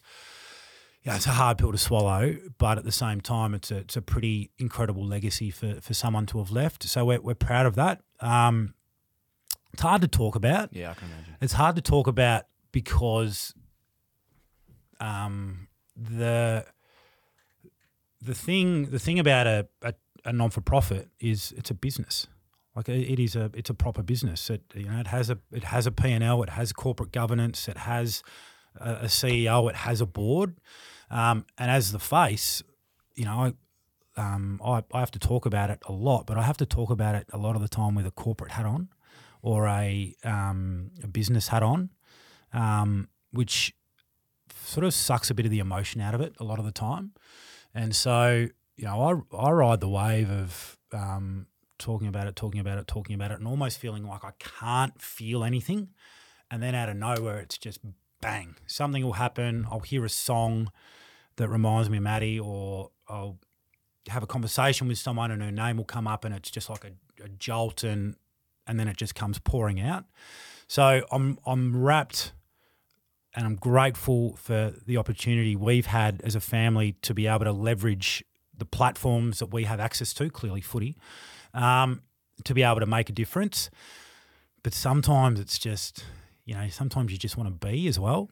Um, and that's like, it's probably the people that we've met that have been impacted um, by bone marrow failure, but then have, have been able to feel the benefits of the existence of Maddie's vision. That's that's the that's the carrot that keeps the machine and the you know the the ambition sort of churning. Um, yeah, so it's yeah, it's it's a it, it's just a hard thing to reconcile sometimes. People say it gets easier with time, but in a way, I think it, it gets harder because it's it's longer since you've had a conversation. It's longer since you've had an interaction with the person that you've lost. Um, yeah, and, and grief's a grief's a it's just a beast. Grief. Um, yeah. Mate, it's, I really appreciate you talking about it. It's um, Yeah. it's you. It's I've spoken about it a lot. Like yeah, it's, but, it's, but to the it's point, okay, but yeah, to the point you made though about not that it becomes a, a business, but you do you, you start to lose that emotion of it and actually Yeah. being present and Yeah. it- that yeah, it's something that I probably never really thought about. And and you know, there's a lot of things going like that where people have to tell a story and it's yeah, well, fuck, this is a story, but what Yeah. can I keep to myself and still Yeah. live in the present as well? yeah. Yeah. Um, what can we do to support going forward? Um, Obviously, the game's a massive the- the game's big, What else is there on um, the calendars? Yeah, so we uh, it's funny like COVID for us as an events based organisation. You know, Mm. majority of our fundraising was done through events, so that was that was a challenging period. Um, we, we have a number of activations sort of throughout the year. mrv.org.au is our website if people want to jump on and educate themselves or donate. Um, but you know we've we've been we've been really well supported by by um, grassroots community, by football community, um, and yeah, we, we've we've made a big difference. So we're you know we're, we're really proud of, of what we've achieved. That's awesome, mate. We'll have the link in the show notes, and if there's anything we can do, we'll Awesome. be, we'll be we'll be Yeah. more than happy to jump on board with Thanks, it. man. It's huge, um, mate. To finish up, I just want to talk about your amazing um, media career now on Fox, just dominating the airwaves. I must admit, I actually don't have Foxtel, but I do see. All the, I don't have Foxtel. What do you mean? I, I just don't have it. Like, what I, do you? Yeah, okay. I'm, so I'm just on a like. do I you have just, Kayo? I'll have Kayo. Yeah, Yeah, so it's on Kayo great. as well. Yeah. good. Well, I don't yeah, actually yeah. watch any footy at the Well, moment. Well, if so you're if you're yeah. a sport like if you're a footy watcher and a sports watcher and not the other stuff, then Kayo's Yeah. great. Yeah. But- so the new show that you've got on at the moment with you, Bucks, Yeah. uh, Howie, Kath, Bucks, Howie, Brownie, best on ground. best on ground. Yeah. Is that the main goal at the moment? That's a that's a lot. It's a Yeah. big show. It's funny. It's a big show. Howie with his Yeah. thongs. What is that? It's just a trademark. Is it a trademark? It's a Yeah, trademark. Yeah. I'm a shorts wearer. Yeah. Okay. So I'm shorts like right through winter. Um, but thong like and people sort of look twice a lot on the really cold days, but thongs, like thongs is another level. It's weird. Yeah. Because thongs it's aren't even really cool anymore. He's he's actually he's actually um a couple of times forgotten and he's had the thongs on behind the little desk there. you can see him. yeah. Yeah. Yeah, it's not a good look. It's great. And how have you found?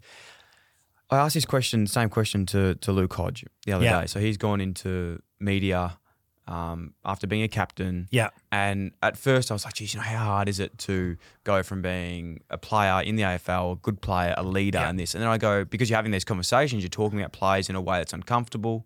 But then another part of me thinks, well, being a club captain, you're actually always having those conversations anyway. So is, Yeah. it, is it different? Is it hard? The hardest thing is remembering how hard the game is. Mm. That's the hardest thing. And you know, like you things things happen in your own careers when you're playing and you take it home with you, but a lot of the time in the media you know, you can fire bullets and then not take them home with you and that's dangerous because you know, you, you you're probably over, overly critical. And I've been guilty of this um, of course, in my role as a media commentator, is is you know being too harsh in my assessment on players or clubs or, or decisions or whatever it is.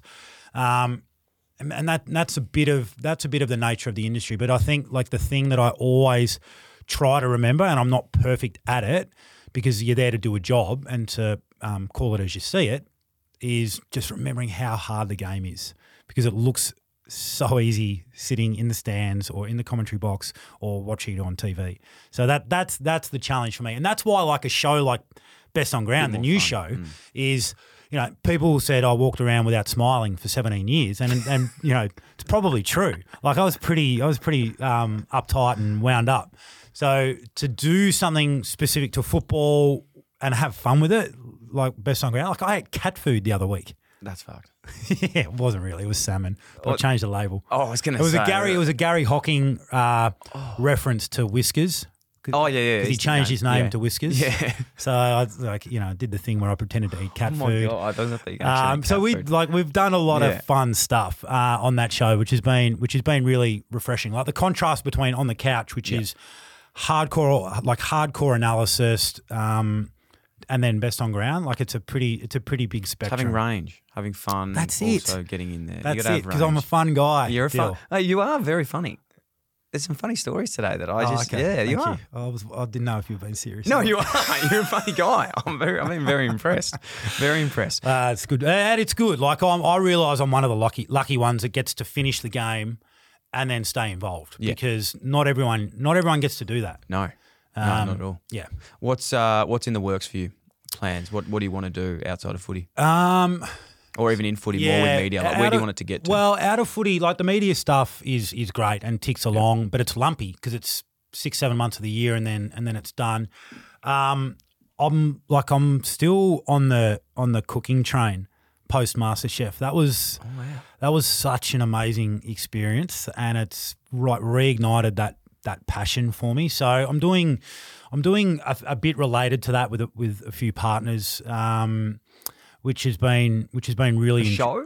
like well potentially something in that space or you know a, maybe even a pop up um, you know put a menu together and and, and do a pop up restaurant. Um, I mean they're, they're the things that I'd love to do because I'm passionate about it.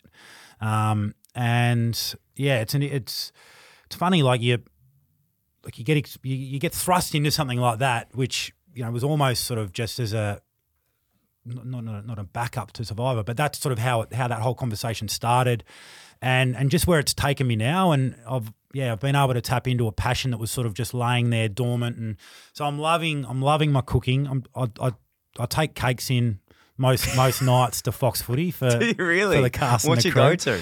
Oh, the the the favorite is probably like a, a carrot cake Okay. at the moment, but I've A little bit boring. yeah I did I did an olive oil Not how, cake. no, it depends how it tastes. Oh, though, it's really, pretty doesn't good. it? Yeah. It's pretty good. It's got this glaze that I pour in on top of the cake about halfway through, which makes it the outside sort of go bit gooier. gooey and Yeah, I like crunchy. that.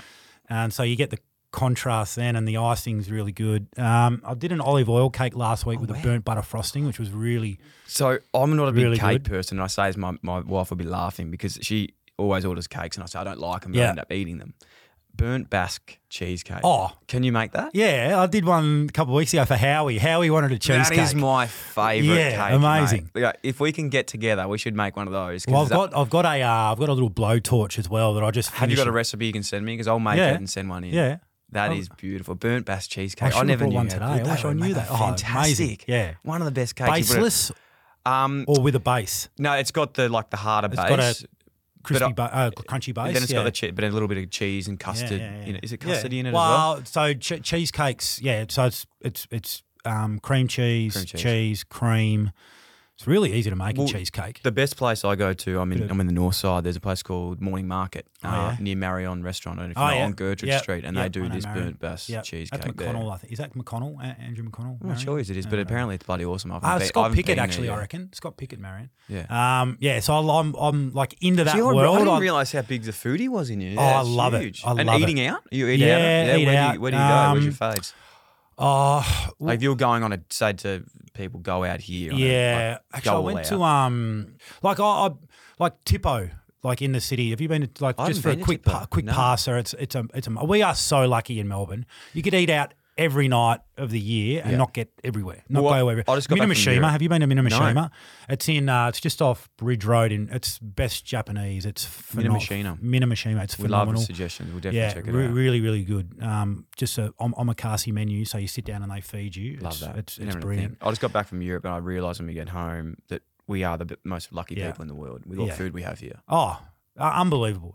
Mel- Melbourne is Melbourne is world class. So yeah, I love it. Like I think probably growing up in Tassie as well, like the exposure Produce. to produce down there. So I, I dive, um, fish. You know, so we we dive for for crayfish and abalone. Do you and- really? Yeah, yeah. It's um How because how deep could you have to go for that?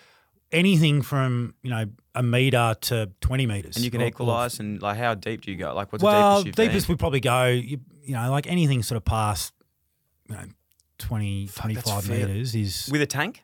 uh, compressor. Yeah. Yeah, so compressor a bit less can go wrong, I, th- I think, with a tank, and you can stay down for longer. And obviously, you just as long as you got fuel in the compressor. Shit, that's impressive. Um, but yeah, it's it's a lot of fun. But the whole experience of taking my boys out, they see you go under the washer, they see you bring up a cray or an abalone, they see you prepare it, they see you cook it, and then you eat. Like that. That's a that whole sort of paddock to plate experience is is a, is a is a pretty rare one to be able to tap into. It's awesome. Um, but yeah, like that's Tassie's Tassie's the best. We haven't Oh. we haven't spoken a lot about Tassie, but I'm um yeah I'm I'm I I spent a heap of time down there. It's it's um it's awesome. I know you listen to the, the show um, a lot, but most weeks I talk about Tasmania. It's it's honestly my favourite place Yeah. in, in Australia. Like Oh, I've been Hobart, my place, yeah, man. Lonnie, Just everywhere. Where whereabouts are you? East Coast, um, place called Orford. It's about an hour northeast of Hobart. Good. I'll have to get the, the the, the, details because we I've been to Tassie now probably I'd say ten plus times. and I Really? still haven't taken my missus over. Right. A lot of the times we go for footy or go for Yeah. a trip for work, and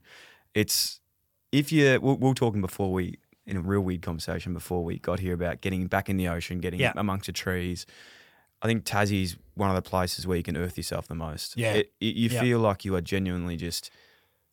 It's just I don't know. There's something in the air there. It is really Yeah. special. The water's clear. The, the, the Caught in a bit of a time warp Yeah. too. Yeah, T- Tassie's Ta- Tassie does have Ta- Tassie has a magic about it. Mm. Um, so uh, we, we we get up the coast and where we are, our, our place, we don't have um, innocent internet. We don't have you know pay TV or anything like that. So particularly with kids, it's real. You know, it's real time, which is impossible to recreate in Melbourne because there are too many distractions. There are too many vices. Kids want phones. Kids want iPads. We get down there, and it's it's, it's a place now where I've got a seven, a five, and a three year old. I'm happy for my older two boys to get on their bikes and to go unsupervised because they're not going to find any trouble. There's no way I'm letting them do that in, In the, Melbourne, around yeah. the streets of Melbourne. But down there, you know, go for it, and that's that's how I grew up, and uh, you know, there's just something real about it. Yeah. Yeah, Oh, but you have to, mate. If you, yeah, you're Please, welcome I will. anytime. I- will get uh, you. Would, would you get in the water? Hundred percent. Would you have a dive? I've dived, I've, div- I've dived before, not for abalone, but for crays, but more up on the west coast in Yeah. WA, up at Dampier. Yeah, One of my best mates playing bow course. I'm actually organising a trip to head back up the end of the year. Nice. But it's uh, the water's a little bit warmer up there. It is seven mil suit. You'll be Yeah. fine. You won't even feel it. You get sharks? Yeah, yeah. Have you seen any? I've never seen a big one, but they're they're around. Oh yeah, we caught we caught a massive mako a couple of years Oh, ago, wow. like a big like a big thumper. Um, and so pulling pulling like pulling it in, there was a there was a rush and all of that sort of stuff. But then afterwards, I was like, ah, okay, so they're around. So You know, I was like, "W- w- next time I'm diving, I Yeah. couldn't help it. You know, the photo I've got where I'm look like with the with the shark's mouth. Like next next time I went diving, I just had that image in my head, and I was like, shit. Shouldn't have done that. Yeah. My uh, bet with so Boki's dad, who's a, a pretty much professional diver, like he Yeah. does night diving. They go off the coast, like hundreds of k's to the um, islands off WA, and he gave me this bit of advice around like diving, and it rattled me still to this day, but also makes me feel somewhat comfortable. He said, "Never panic if you see a shark, because that shark knew you were there Yeah. like 20 minutes ago. Yeah. It's already it already knew you were there. Yeah. So if you see it, Yeah. it's actually a good thing. Yeah, because right. it's just sussing you out versus." If The one that something you don't see. It's gonna. Yeah. It's Yeah. that's that's it. Yeah. Gosh. So it doesn't make you feel any better, no, really. it doesn't. But they're around, Yeah. and like it's yeah, it's it's um. But yeah, come down. We'll go diving, and then I'll teach you how to cook it. Love it, mate. Thank you so much for coming in today. It's been incredible. Really appreciate your time, your openness, your honesty, and um, keep dominating, mate. We love it. You're a trier, you're a doer, and um, we're friends. Thanks for having me. Thanks, mate. Enjoy it. Cheers. Nick Riewoldt. Yeah, Nick Riewoldt. Really? What? That was awesome. What did you love about it? Oh man, every time we have a pod, I'm just like that was the best ever. I don't know, just really enjoyed it. Awesome guy. I'd Never, obviously, never really met him before, but just like didn't expect him to be as funny as he was. Funny man. Making cakes as well, like Cakes. I never thought I'd hear two grown men talk for that About long cakes. about cakes. I really want to make that burnt Basque cheesecake. I think you should. Um. Sam, say, say what you were just saying before, because it is something where I get very uncomfortable at the end of the shows. As soon as it starts winding up, I go, "Oh man, I've just asked, you know, Nick Riewoldt here. You know, he's come here at the kind of his heart. I don't want to fuck around, waste much of his time. So I'm always conscious of their time and being like, "All good, mate. Thank you so much. Like you can, you can leave." Yeah. But sometimes it comes off a little bit forceful. Well, I think you often think people are like they've got to rush somewhere. Yeah. It's one o'clock on a Monday. Yeah. He's got nowhere to be, and Yeah. you think he's like got like some kind of board meeting or something Yeah. to get to. Yeah. So you're rushing them out the door, and he's like happy to stick around for a chat. I hope that he didn't think that, but I was just more conscious of his time going, you don't have to stay around here. You've already given so much of your time. I really appreciate it. Versus saying, get the fuck out. That wasn't what I was meaning. He Because I'd hang out all day if he wanted to. He literally said, "You got to get out of here." I think I actually did. Yeah. I Said, oh, no, you've got to get it. Like, as in, you've got to get out of here. We'll let you go. I can understand it because you don't want to be the guy that's hang, making people hang around. You don't want to make them hang their around off. all day. Um, both of you, I'd love to know your favourite parts of the pod. I think the that Eddie McGuire story, Oh, how crazy is that? unbelievable. Yeah. And like the way he told it, just crazy. yeah. yeah, I think the Eddie McGuire story was up there. Yeah, the Eddie story was up there. I loved um I loved him talking about uh his early career and when he was saying about, you know, he could have had a bit more fun and talking about how serious he was and how serious he took things. And you can actually really tell now that it's it's sort of like there's a weight off his shoulders. He's not he's just in the media now and he can have a bit more fun Mm. by the end of it. I was like, fuck, because the, the impression I had of him, as we said in it, was like this stoic, strong, centre forward, fucking leader, captain, fearless, into then how funny he was today. I was like, that was actually really good. Yeah, it sounds like he came he, when he came into footy, he was around a lot of like serious people, Mm. like, and the culture was like hectic. Like he was talking about people going to like do recovery in the middle of the night Yeah. in winter. Mm. So maybe he just carried that on, and things changed a bit, and he didn't Yeah. really change with it. The part about him having beers with Jade Gresham's dad is as well. It was so good. He's like Jade Gresham's just come in. He's eighteen. I'm 32, and his dad's 36, and they're just just more in common with his old man than he does with like the young first year players. So good. so good. That um Robert Harvey story as Mm. well of him snapping his plantar plantar fascia. Plantar fascia. I felt a bit sick No, so did listening to that. I. I was like, I don't think you know this, but I get quite car sick. um, please, yeah, that was a for, to go into that as well. That story. So plantar fasciitis, for those who don't know, is like that. If you imagine that under your foot, that really tight band that goes under your foot, it's like the arch Mm. of your foot. So when you get pla- plantar fasciitis, that just really tightens up and you can hardly run. And again, he already said this in the show, but to for that to recover, it's like when you um, so if he tears that, it's a longer recovery than if you completely tear it and then it comes back. Gotcha. So Right. yeah, it's like it's harder to um, have that and you have the pain versus you snap it and then it's, it's Yeah. it's quicker. And It it releases the pressure. Yeah. Is that the one where like it's half injured and then you jump off like a stool or something? Yeah. and then you completely snap it. Did you not listen to the story? Oh, That's no. the exact story that he told. I the- write notes as well. that was the exact story he told. That's not Um, good. Anyway, that was uh, very good. Love what he had to say about um, young players, like with Max King at the moment. He goes, he was just so he was so adamant on. it. He goes, if you want to win it, you take control of your career. Not saying that Max King isn't doing that. He definitely is because he was trying to seek these things out. But that's a message to any young player. Like sometimes you just got to. The program is a bare minimum. You got to go out and do, and that's not just footy. That's everything. yeah, they're looking at 40, 44 players. Hundred percent. You got to look after yourself a little bit. Mm. I loved how open he was about the um, cricket as well. With like, Yeah. with- like that was a pisser. He I was think. filthy. He was filthy. That was so good. He's always like a gun cricketer and never gets referred to as a Yeah. gun cricketer. So if you're listening to this from now on, comment on anything Nick Riewoldt. Wasn't that the guy that was just like a gun cricketer? Yeah, cricketer first. Cricketer first, football. No, cricketer, master chef, and footballer.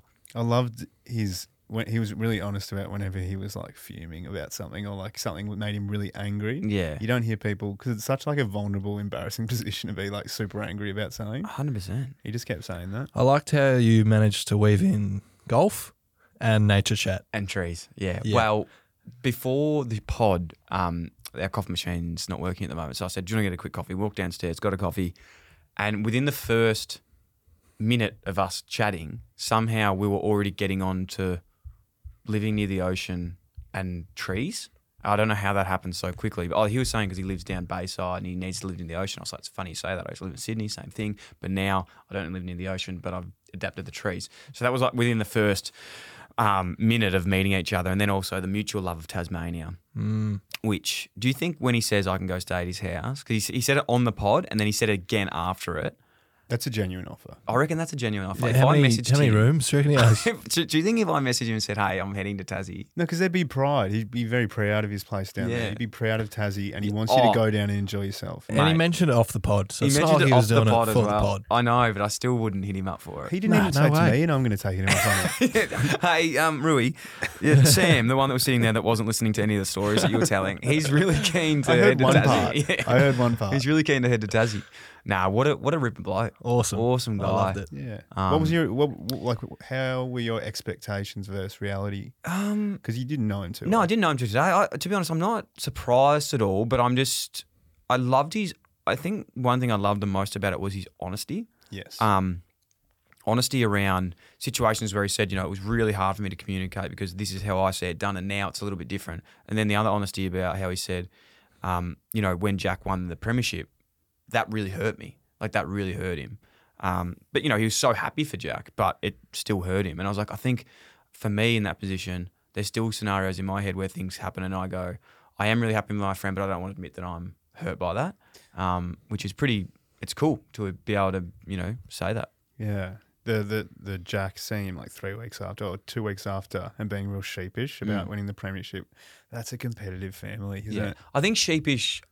I think just to be clear on sheepish, what we both meant. He meant he probably wasn't. He wasn't rubbing it in or anything. Yeah. he was like more like going, "How's maybe Nick going to react?" I don't think that he meant Jack was rubbing it into him. No, no, I'm Yeah. saying like No, was sheepish. I'm think, saying yeah. like the lead up to that. Because, like the reason he was sheepish is because they were so competitive. Yeah, What a competitive. But then after that it, he would have been, you know, and he said Jack was Mm. like he was felt not sorry, but he was it was a He wasn't gonna rub it in No, it wasn't going to rub it in, not, at all. at that stage.